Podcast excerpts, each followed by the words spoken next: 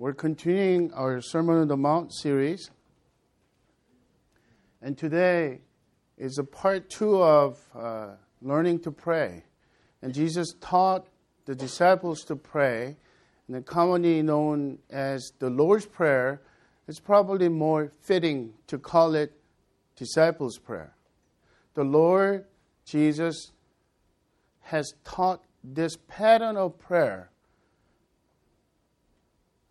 not only for his disciples, but we as followers of Jesus Christ in 21st century to pray. As I mentioned, we're going to just focus uh, one verse, verse 10.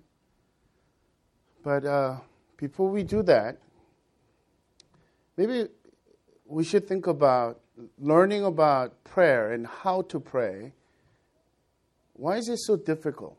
Have you thought about that? Why is it so difficult for us to pray? There are at least four reasons in, in my assessment. Number one is a lack of faith. And does God really hear my prayers? Not to mention answering my prayer. Does He really lean and interested? There's so many things in the world and so many prayers. Does He really hear my prayer.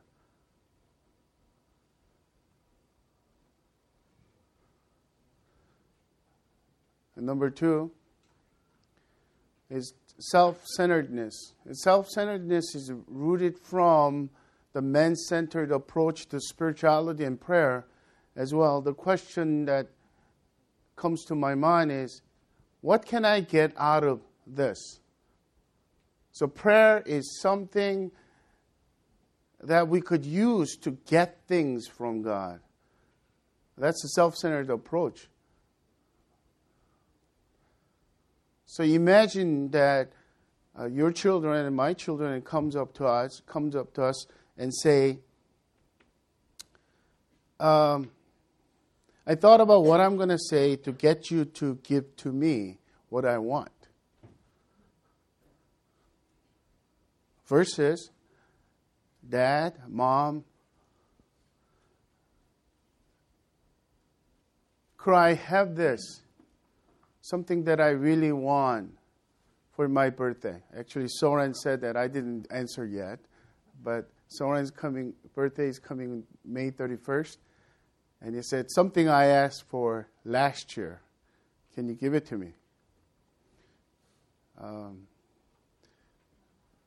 if he had an attitude, I'll probably say no right away. But because he has a such a good attitude, not self centered, Dad, I know this is something you don't have to do, but I would like, because you did ask me what, what I want for my birthday. Self centeredness leads us to getting nowhere. Instead of an hour of sweet hour of prayer, it becomes a one minute. After say, saying all the things that we need to say about what I need, we get stuck. Nothing, to, nothing else to pray for. So I pray for myself in my way, and I get stuck going nowhere in prayer. Reason number three is actually the nature of prayer itself.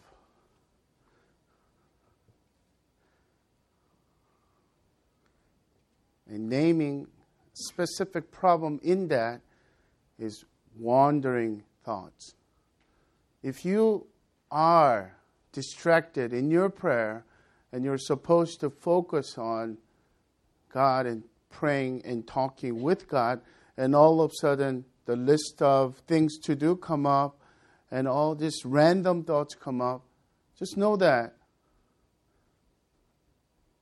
that's a typical experience anybody would have, including pastors and missionaries, including people who pray for 30 years in, in their closet.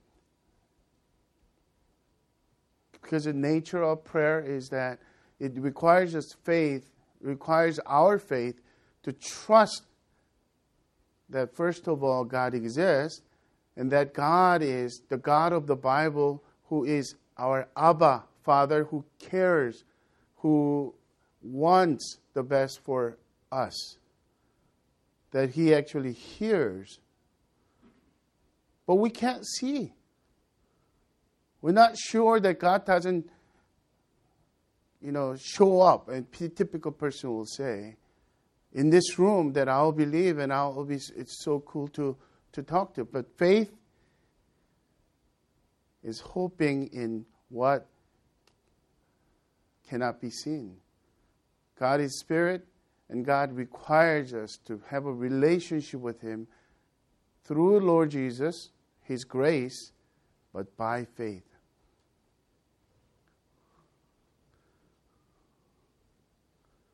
So, what do we do with wandering thoughts? Number four is Satan's disturbances.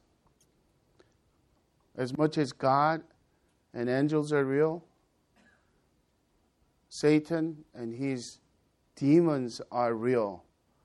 And when we say spiritual battle, a battle against three enemies, starting with Satan himself and his army, and the world under Satan's dominion, the worldly things are influenced by Satan until the consummated, consummated kingdom of God comes, that we will see no more the influence of evil one anymore.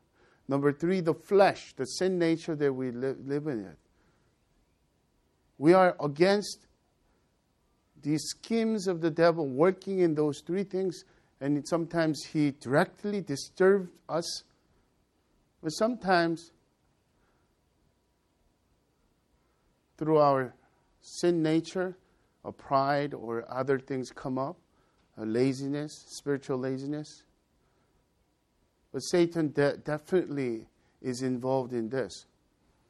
I'll tell you this much from my own experience, not just uh, from the scripture. If you have no desire whatsoever to pray, no desire to whatsoever to please God and glorify God, no desire to be a Christ follower today, and every day, the devil and his army will leave you alone. Because in the battle, the sleeping enemy has no threat.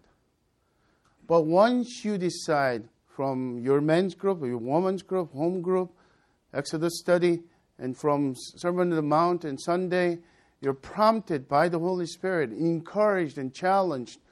I will talk with God by faith. I will meet with God in my time alone with God through scripture and through prayer. Then the alarm will go off. And I've experienced so many times whenever I wanted to have the deliberate time of prayer, all kinds of disturbances, distractions happen. Not only my wandering thoughts, but something happens to prevent that. And it is real. Just think about these four reasons. There could be several more, but in my own assessment, the reason why I mention this is learning to pray through the Lord's pattern of prayer helps us to overcome. So we will revisit at the end of the message. For now, let's recap uh, verse 5 through 9, last uh, week's message. According to Jesus' teaching, our prayer must be number one, not hypocritical, to be seen by people, to be rewarded by people, and you have already received your word, reward. Jesus said, but pray to your Father who is unseen, who sees you in secret who will reward you. The rewarding means not necessarily there's a materialistic reward or little medal give it to you, but that is experience itself, spiritual practice itself will be sprinkled with God's presence. That we will experience actually the reality of God's presence with us. So secrecy, not this, for the sake of secrecy, but secrecy to, to read of our ulterior motive is a beautiful thing Jesus teaches us.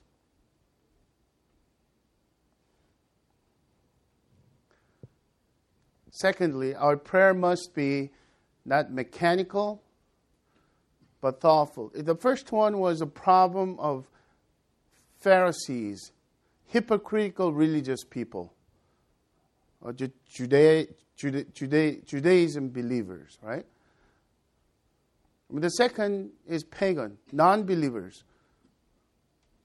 But these pagans are religious pagans as well. The non believers pray in such a way that there, there is a superstition and they're using some kind of a formula.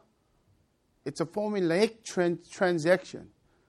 Don't pray like that because they babble thinking that they would be heard by many words, Jesus said. But do not be like them. We ought to be thoughtful and pray like this.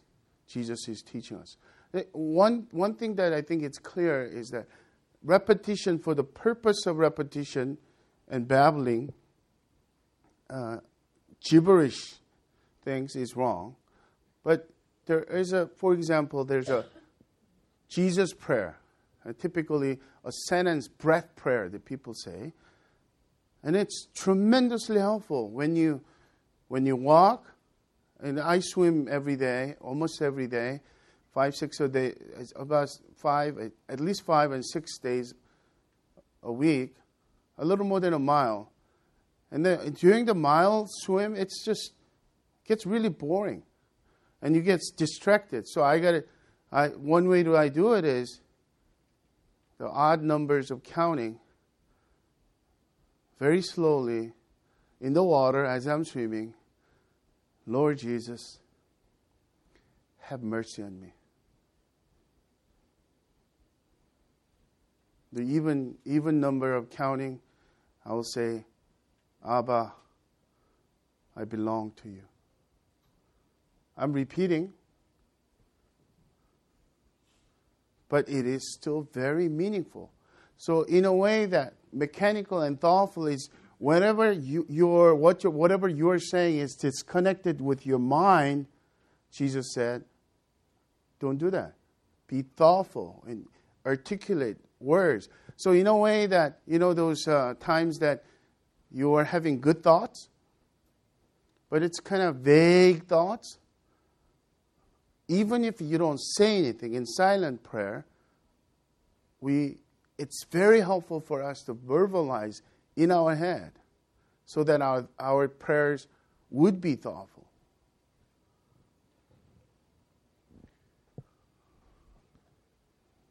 As well as just being quiet, just to listen to what God is speaking to your heart, especially through the uh, scripture as you meditate on the scripture. Thirdly, according to Jesus' teaching, our prayer must be not an impersonal, impersonal transaction. I kind of went, went ahead, I, I guess. But as a personal conversation. Personal conversation. It is revolutionary to know that up until Jesus' time, the word Father was only used corporately with Jesus, I mean, the God Yahweh, the Lord, with Israel as a nation, as God's chosen people. But when Jesus used the word Father, it was personal. Well, it, it actually has a communal uh, aspect as well. It's, it's not my Father, our Father. So we have to pray together, and that's uh, Jesus kind of balancing in those things. Pray in your closet, and it's uh, my Father listening to my prayer. Pray together as our Father in heaven. So think about that. The word Abba, as I mentioned, is a very endearing term. So we, we now know that it was used for adults, by adult children as well. So not necessarily daddy per se, but a most endearing term for calling our father, dearest father, my dear, our dear father. And the other side of it is the Father we know, we are hearing, we trust, is in heaven. Not necessarily geographically, God exists everywhere, but heaven, heavenly, denotes that God is transcendent. God is not like me. God is holy. God is sovereign. God is all powerful. So, a couple of things before we move on to this. I, I want to quickly mention not only personal, intimate uh, conversation with God is should be our prayer, but know, know that um, as we are approaching our Heavenly Father, we are not to project our man problem, human problem onto God. Especially for those of you had not a, such a good relationship with your earthly father. Or absent. Your, your father was absent when you're growing up. Maybe he passed away. Maybe he abandoned you. Maybe he moved away and divorced. But whatever the reason, that we need to think about in heaven. That he's not like me. That he's not insecure. That he doesn't have a problem with what I am asking. That is actually always consistently true and good. Our Father in heaven. We need to, we need to remember that. Lastly, in terms of the way that Jesus teaches us, it's not a formula, but it's a pattern. And the pattern suggests priority. What to pray first. If you are all wrapped up with getting God to give us something, then obviously we skip this part. Jesus says, don't put your needs first, our daily bread, and that's going to be actually coming up next week. And our forgiveness of sins and our deliverance from the evil one or evil himself. But God's glory first. Can I quickly add in this before we go into today's text is that is this. It is not for us to pay you so that God can give us what we need. In other words, to be centering on God's glory first is not ultimately because of what we want, is, is a requirement, payment that we need to pay. That is a concept of a wrong thoughts of, of God. Thinking rightly is important about God. Remember, its essence of idolatry is to entertain wrong thoughts. Even though we don't bodily bow down, physically bow down to the idol, we begin to have this false image of God in us. So think rightly. God is not a useful God, practical, very convenient, efficient God. But God, according to Scripture, is sovereign, who calls us to into His plan to participate in His sovereign purposes, and for His glory to be our joy. So one, one way to look at, we, we need to be caution ourselves is that centering and this priority on God and God's glory is not ultimately for my end, but centering and having keeping the priority on God's glory is actually the key to unlock the my pre- most precious, precious, most treasured joy is God Himself who has everything I need. I'm limited in my own understanding. So a lot of times it is true we don't know even what to pray for. Holy Spirit leads us. And as we are concentrating on God's glory and walking in, God opens us to His goodwill. And as a child, we could pray and ask anything boldly without demandingness, without demanding spirit. This is the very reason Scripture says the prayer of a righteous man and or woman prevails much. It is effective. Why? Not because they don't they know how to ask for things, but because they go into the presence of God and they know God's heart and God communes with that person. And as a matter of fact, have you ever thought about this? God knows what we need even before we ask anything. One more thought. Have you ever thought about God gives us some things, very good things, even though we hadn't, we hadn't took the time ask Him. So we'll get to that. Why then God desires us to pray and ask for things that He already knows that in His mind. And that's for next week. But this reminder from Martyn Lloyd-Jones will be helpful for us to have this mindset as a right approach.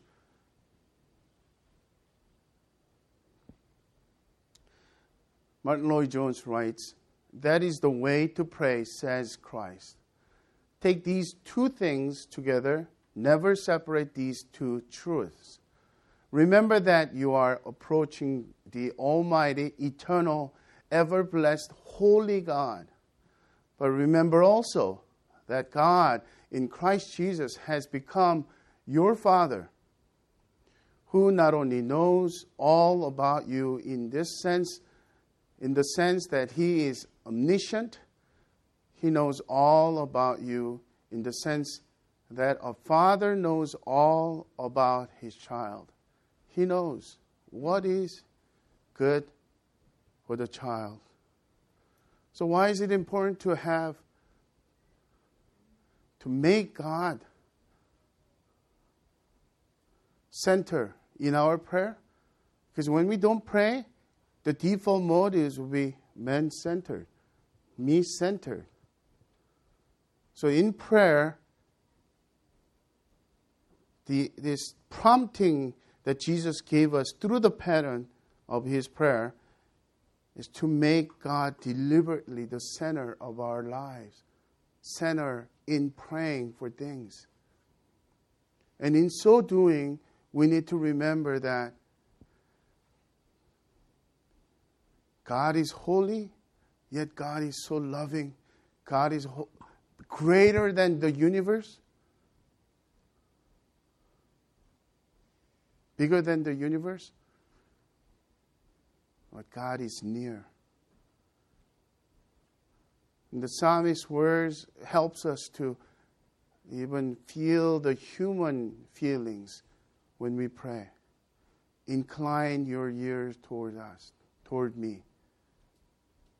And he just imagine that Heavenly Father incline, leans over, and delights in what we pray. And let's remember that the well meaning people that, oh, God knows everything, God is in sovereign will, so uh, I'm just going to leave Him. So pray, I'm going to pray like this bless the family and bless the, our children, our, our church. May your will be done. No, Jesus didn't do that. So we'll actually get to that critical tension there. Give us our bread, daily bread. not weekly bread, not monthly bread. Give us this day our daily bread. Is in line in the context of God's glory. That your kingdom come, that your will be done, so that your name will be hallowed, glorified, most valued and treasured, not only in us as God's people, but in the whole earth.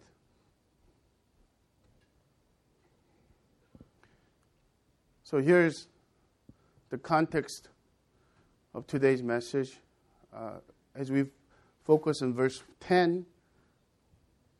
Pray then like this Our Father in heaven, hallowed be your name, your kingdom come, your will be done on earth as it is in heaven.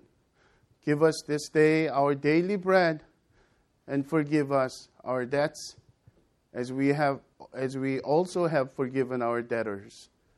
And lead us not into temptation, but deliver us from evil.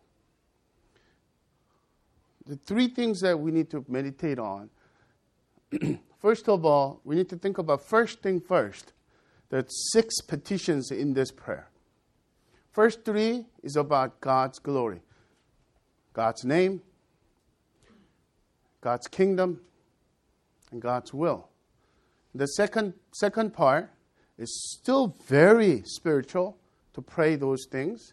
Our needs, our daily bread, physical need, our forgiveness of sins, our spiritual need, our, our deliverance from evil or the evil one, our moral needs. What is the first thing? Obviously, supreme concern for God's glory. Why is that? Because praying like this, we can deliberately make God center, the center not only in our prayer, but in our lives. Acknowledging Him, surrendering to His kingship. And otherwise, our natural tendency is, once again, to, to get preoccupied with asking God to give us things and it becomes a, such a very man centered spirituality. And man centered spirituality, from the time of Baal and to the American superficial prosperity gospel, is always popular. Just know that.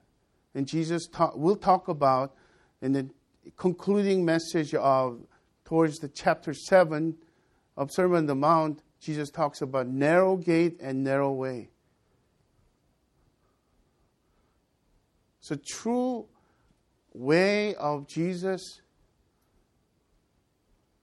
isn't so popular. And there's a reason for that, but that's the coming up in the future uh, messages. Do you see the interconnection between those three petitions? If we are indeed truly asking God's name to be hallowed, God's name to be glorified, not only in us, but through us and over the whole earth, God's name will be honored and treasured and valued. That will naturally lead us to pray for God's kingdom to come, God's kingly reign to come.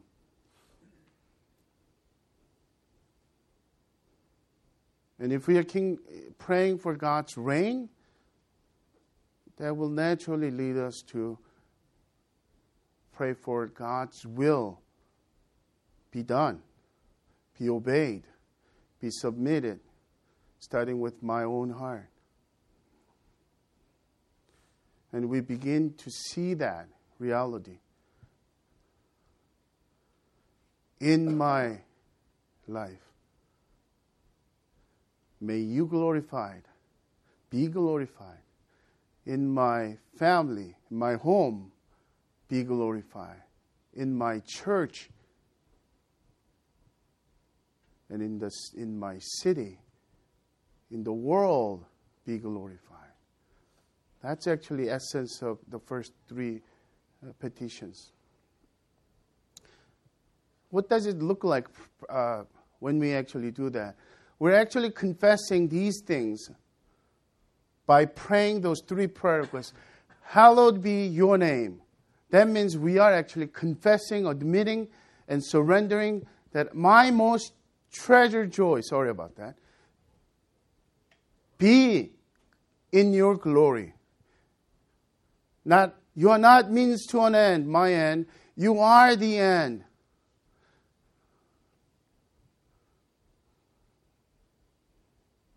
In Africa, this is one of the, the, um, the very vivid illustration that I heard in my younger days. I couldn't find the source, but I'm going to share it anyway. Maybe true story, maybe it's a made up story, but it sounds just right. The king became a Christian in that little tribe and find out that he cannot have many wives and no, no longer many wives. So he lined up one day all the wives and concubines. I'm going to choose one out of all of you. Tell me the reason why I should choose you. It's like a reality show. And then, oh, oh, the point of the story is this I'm going to let you go. Tell me what you want. And if you want um, that section of my land, I'll give it to you. If you want cattle and uh, chickens, I'll give it to you. You name what you want. The one by one, they name everything gold, silver ring. The last one, and putting his head, her head, head down, and didn't say anything much. So, what do you want? And she lifted up and said, I don't want anything. I want you. I love you. This is actually a picture of this prayer. That God, what I really want ultimately is you. I, I know some of us who are cynical is she probably calculated it. If I ask by praying your kingdom come, do you know that we are actually saying, Your, My kingdom go? Two kingdoms cannot coexist within, within our lives. A kingdom of God is undermined, the kingdom of self. The kingdom of self is undermined by the kingdom reign of our divine King. And by praying, Your will be done, we're actually pr- praying, My will be surrendered, thwarted to yours. Number two, you think about the, the actual prayer of your kingdom come. Your kingdom come essentially means seeking God's royal reign in all aspects. The kingdom consists of three things king and the land and people. So we tend to think about united kingdom. So because the kingdom of God sounds a little bit ambiguous to us, so you need to think about essentially there will be a new heaven and earth. Land will be there, and then we will be His people. But the king is right now a kingship. We we never experienced sovereign rule of a monarch. So we don't know that. But that monarch is absolutely, truly holy and good, and he's loving Father. The kingship means God's reign over us. And the Greek word come here has a tense of an aorist imperative, which means it is a call for immediate, urgent action. Action. In Revelations, when John the Apostle is called, Lord Jesus, come. Maranatha. It's not just a band of uh, a name of a band or music record or church name. It is actually the Greek word for, Oh Lord, come, come quickly. So, in that final sense, we're asking God's kingdom to come on this earth as well. But the tension right now is that we're living in between times. God's kingdom inaugurated, Jesus, the Son of King, came and inaugurated, inaugurated the kingdom coming. But on the day, that second time, that when he comes back, it will be kingdom consummated, completed. Final, ultimate kingdom will come, even on this earth, or new heaven and earth. So, because of that, there are three things that we're actually praying when we say, Your kingdom come. We're asking for these three things. Number one, for God's consummated, ultimate, final kingdom to come. The, the Greek word is eschaton, from which we got the word eschatology, right? End time. The end will come when final kingdom of the Lord Jesus will come and reign over us completely and perfectly. So in the futuristic sense is there, Lord, may your come, may kingdom come. Come quickly. But secondly, for God's covenant reign to be actualized in us as the people of God, we're the kingdom citizens. So it's a progressive. We're being more under the control of, under the reign of God. And, and thirdly, for God's reign to be expanded in all the earth through us as His workers. That's why Wade and Bo, I mean, Wade and Helen, and Bo and Cindy are going to, have gone to the remotest places that in which the name of Jesus is not named among the unreached people groups. And that is, by the way, the ultimate focus that our church declares as our missional focus. There are many important things, but the ultimately for kingdom to come, that every tribe and every nation, every ethnic people group needs to be exposed to the gospel of Christ. So you, you will hear this uh, kind of imbalanced way of talking about kingdom.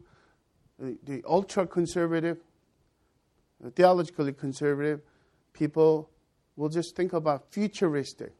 America is decaying morally, uh, concerned about political processes now, and even this year's in, you know election coming.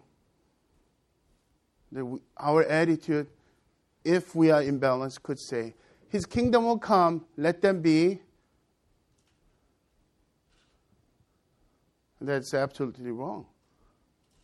And the people who are theologically liberal will say, we need to go into the cities and fight the, just, fight the injustice, and we need to change the, what's really wrong with the system, the systematic evil, as well as the pains of the, as a fruit of those injustice and other things.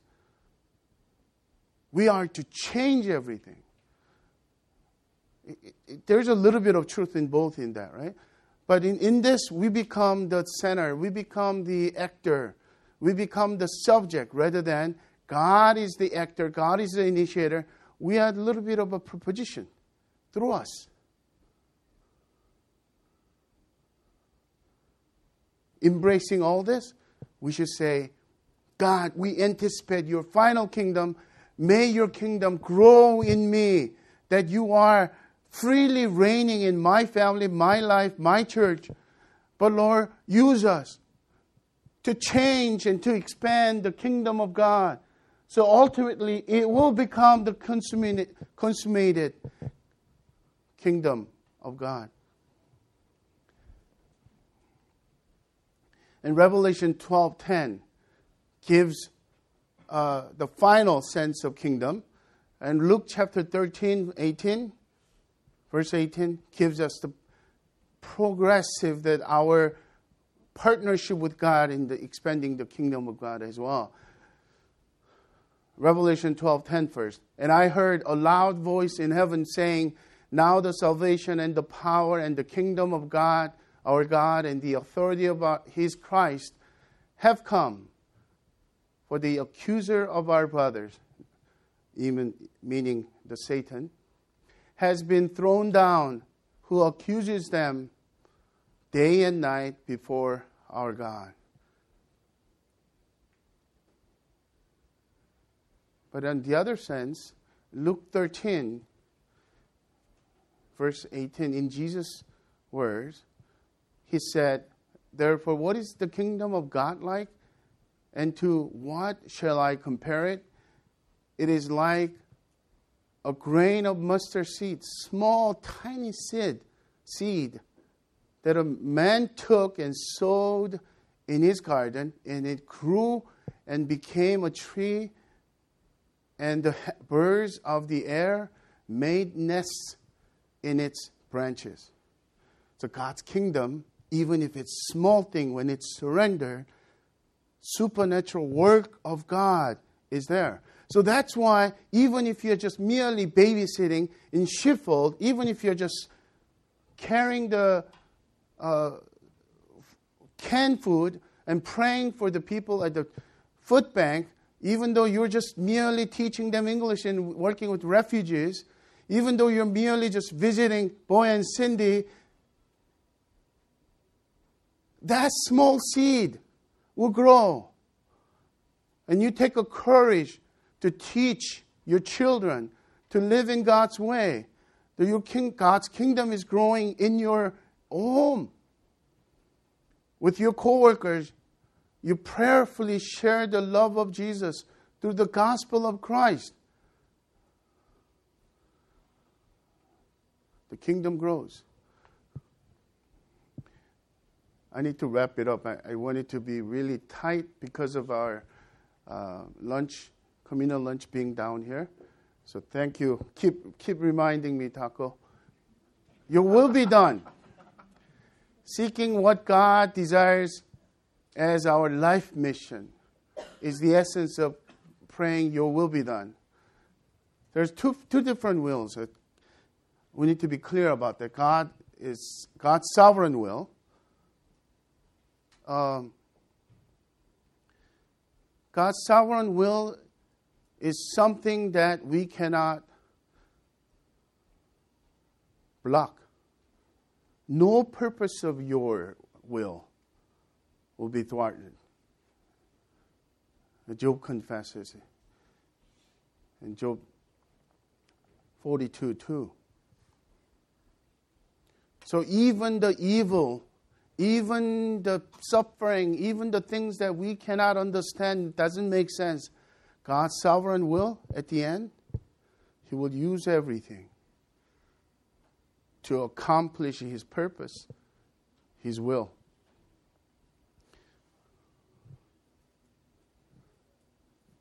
But there is another type of, if that is a decretive, another is a preceptive. You know, you reading through uh, Psalms, we hear the word, I love your precepts, meaning another word for commands, right? God's preceptive words, the will is God's revealed will in Scripture. And it, implication of that is calls us to surrender to it and submit to it, to obey it. the truth of reality right now is a lot of those preceptive will is, is disregarded, even among Christ's followers. So to pray that may your will be done on earth as it is in heaven. Why is on it as it is in heaven? Because in heaven is perfectly submitted and done. And the Martyn Lloyd-Jones has a really good insight on that. The picture of angels submitting and obeying God's will perfectly, 100%, is not because of they don't have a choice and they have dutiful. But because they behold his glory, behold his face, and there's a joy in that. The overwhelming sense of compelling joy to obey. That's what it means to pray as it is in heaven, because it's perfectly submitted and done. May your will be done on earth.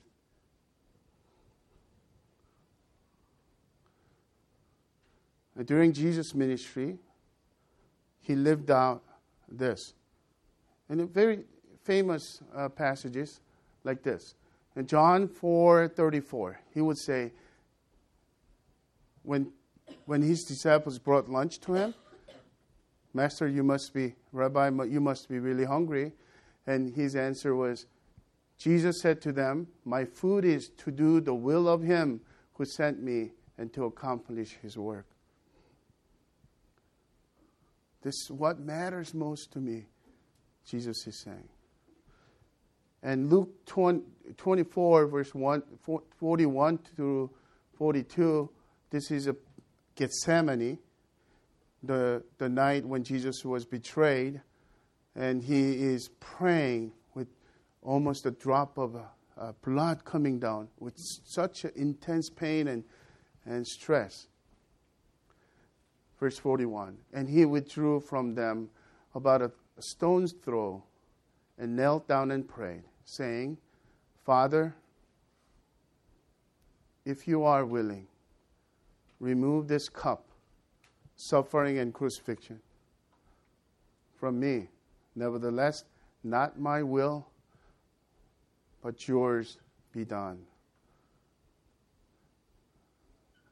This is the example that we ought to follow. And if you read through the epistles, Paul prays for God's will be to be revealed. And I pray for them in Ephesians 4 that you their, that their eyes might be opened, the spiritual eyes, the, heart, the eyes of their heart, that they might be see you and see the glorious plan the riches of his glory.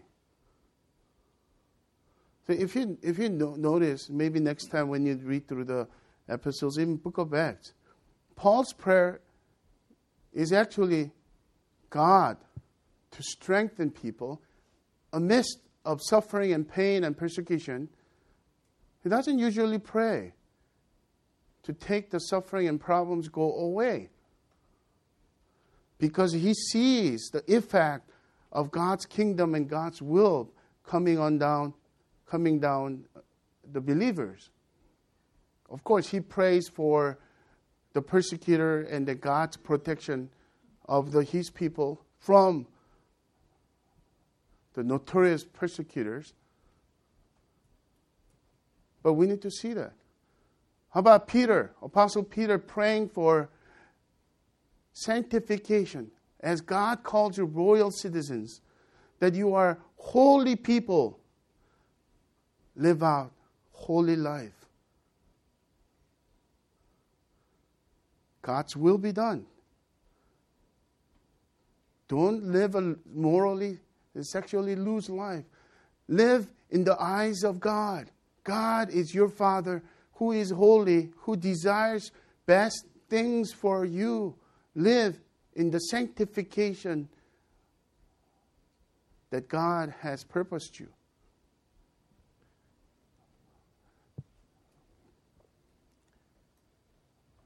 Let me conclude with this In praying God's will to be done, we're actually doing two, three things. Number one, we acknowledge God's will is wiser and better than ours. Hence, the purpose of opening the eyes of the heart is so important. So, we are to pray for our children that they might see spiritual things. God's way is better rather than God is a killjoy.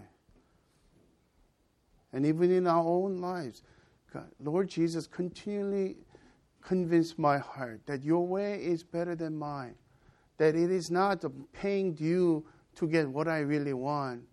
So help me see that your, your way and your will is much wiser than anything else. Secondly, we choose God's will, which is the first things, over our will, which are the second things. What God desires is the first thing. What man desires is the second thing. Usually, well meaning people encourage us to pick the second thing. First thing first. Thirdly, we submit and obey God's will as the best way of life. Let me conclude with two applications. Number one, we are to overcome our difficulties of prayer through the Lord's Prayer. Remember the difficulties of prayer in the beginning? Why is it so difficult? Let's revisit that. In, in terms of lack of prayer, we are to pray in faith and by faith by remembering that we are praying, Our Father in heaven. As for self centeredness, we are to pray with God centeredness and pray for others as well. Your kingdom come, your will be done. As for the, the nature of prayer, wandering thoughts, we are to pray in attentive, thoughtful dialogue with God. Give us this day our daily bread, specific things. Don't act like you're a big adults with God that you don't really, God it really doesn't matter. I have food on the table today. No, when you are really trusting child, do you know that? The kids who have an intimate relationship with ours tend to ask more freely. God, I mean, Dad, can I have this? I love the fact that Soren asked for those things. When I say, he might not know. When I say no, if I say no, I'm not going to say no. I, need to talk with my wife.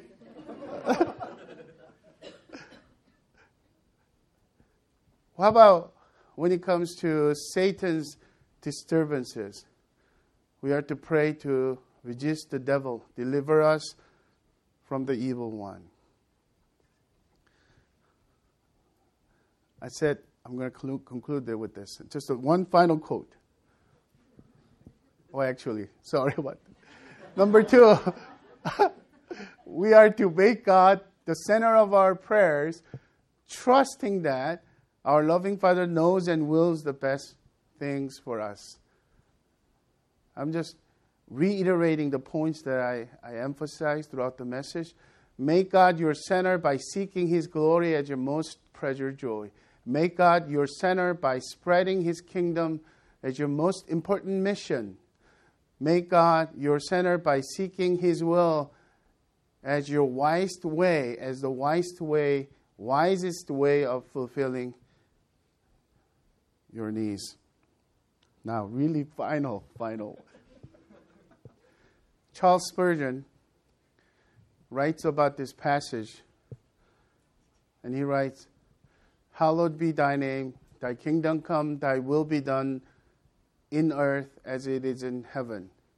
Let not your prayers be all concerning your sins, your, your own wants, your own imperfections, your own trials, but let them climb the starry ladder and get up to Christ Himself. And then, as you draw nigh to the blood sprinkled mercy seat, offer this prayer continually. Lord, extend the kingdom of thy dear Son. Such a petition, fervently presented, will elevate the spirit of all your devotions. Mind that you prove the sincerity of your prayer by laboring to promote the Lord's glory. And to that, I say, Amen. Let's pray.